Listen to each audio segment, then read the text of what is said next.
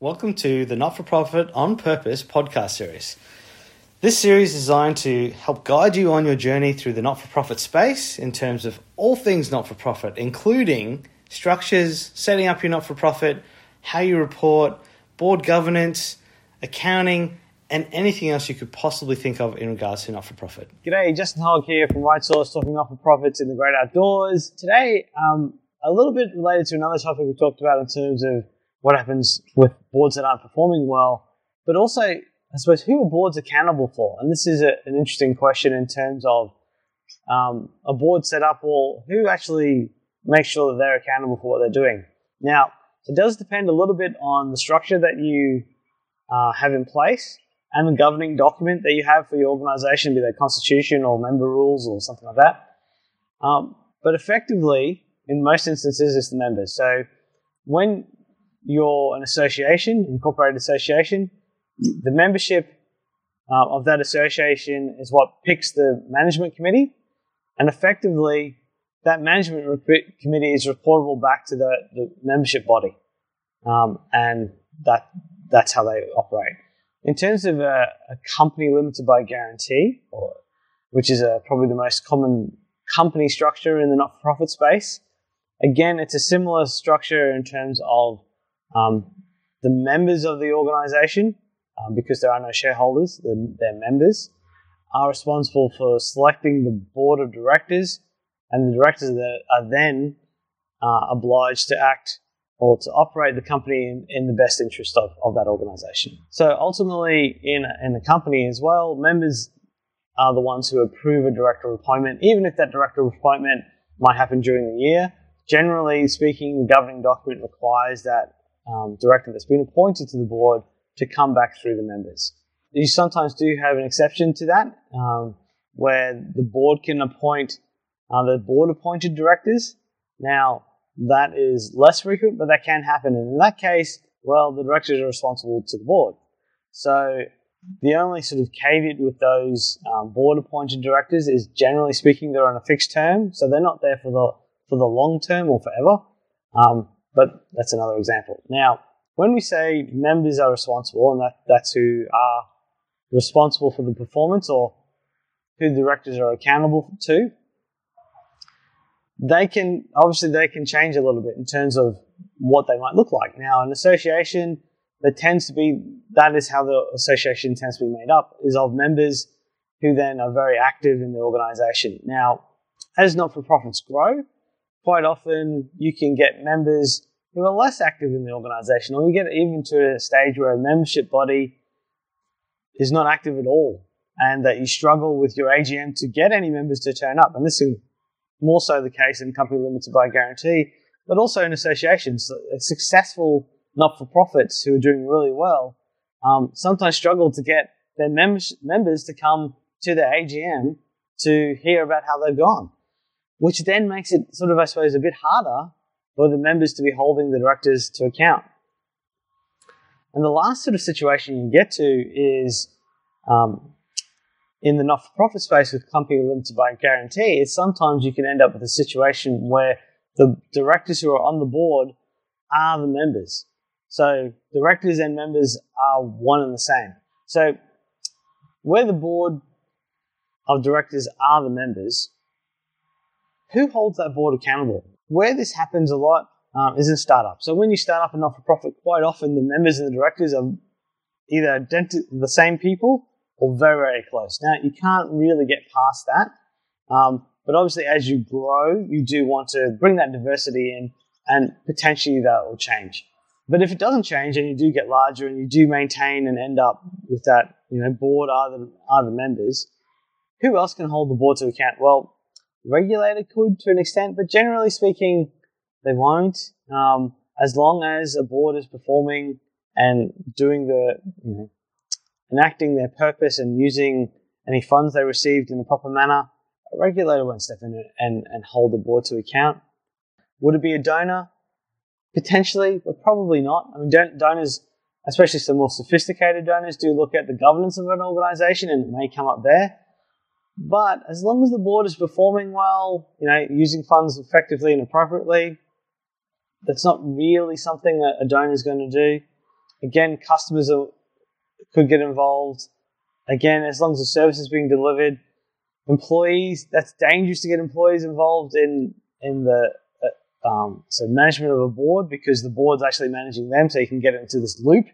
So there really isn't an external body that could replace members in terms of holding a board to account. So really the best option here for a board is for them to become self-aware and to effectively understand that they need to monitor their performance and measure their performance and have a process to do that, to really embed that process into the organization in terms of its governance and maybe even its constitution, in terms of how that board is reviewed and their performance measured to make sure that they continue to perform well when there's no one else to judge them but themselves. So let's go into a little bit more detail. So the first obvious part is to get um, an external party in to come to do board review. Now, they can be a little cheap, a little expensive. There are some cheaper options, but that is one way to get someone who isn't part of the board, who isn't embedded in the organization and isn't, you know, listening to, isn't potentially getting involved in any groupthink that might be happening. So it's external, different point of view. They can come in. Their one piece of work is to do that review on the board, give their thoughts, and and leave. So hopefully it's relatively independent. Now, that one piece of work is useful. You do want to continue doing board reviews because it's through that trend that will help find, you know, more interesting information. You might mix in your external reviewer with other cheaper options or an internal review. Uh, maybe your company secretary does that.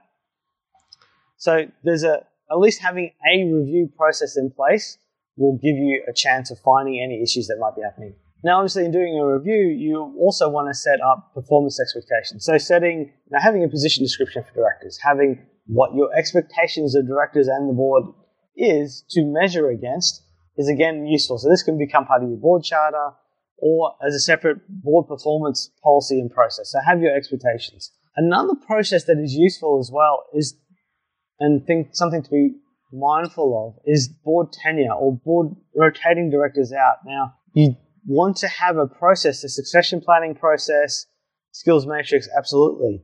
But one thing I find useful is if if you have, say, eight directors on the board and you have a maximum tenure of eight years, that would allow you to have one new director each year. That process of bringing one new director on each year and one director departing at least allows you to have that ability to have new blood come in each year, to have a different point of view, to help make sure that the board isn't just disappearing into um, a direction or performance level that it doesn't recognize as performing poorly.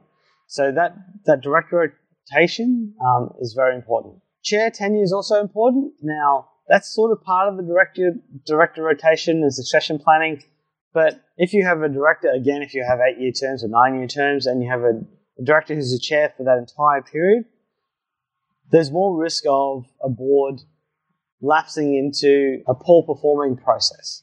So, really, you want to, I suppose, ideally have a chair who is picked from a group, a group who's been at the organisation for a period of time in terms of the directors, has had some time, has comes in, does their chair position, and really probably leaves the board once that's finished and has that has that shorter term uh, view.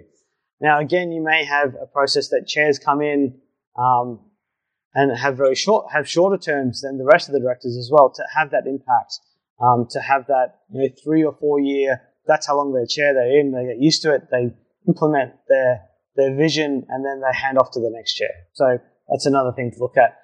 And probably then the last thing is look at training. Like if you're self-aware, if you're you know measuring your performance and you've got expectations, well, surely you want to do training to make sure you meet those expectations and you know exceed them. So board training, having external parties come in and talk to your board, um, having your board members go to external organisations like AICD, like Governance Institute, um, like some of the NDIS training. Like there's a lot of organisations out there that provide training that provide you the ability to network with other boards and understand what other good boards are doing. So I think that ability to be self-aware and have training is important as well. So that's probably a little bit of a, a discussion in terms of who's a board accountable.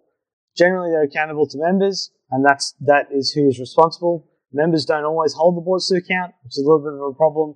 But also sometimes the board are the members, and in that case, a board really needs to be self-aware to make sure that it's doing the right thing for the organisation, which is what their job is. So that's it for today's video. I hope you found that interesting or useful. If there, if you did, we definitely have a lot of other videos on our YouTube site in terms of not-for-profit and the governance space. So feel free to check those out. Otherwise, I appreciate your time today. Thanks for watching. It's Justin Hogg from RightSource. If you liked what you heard today, feel free to subscribe to the podcast series. And if you'd like some more information, check me out on LinkedIn. I'm happy to connect and answer any questions you might have. Otherwise, thanks for listening. It's Justin Hogg from RightSource.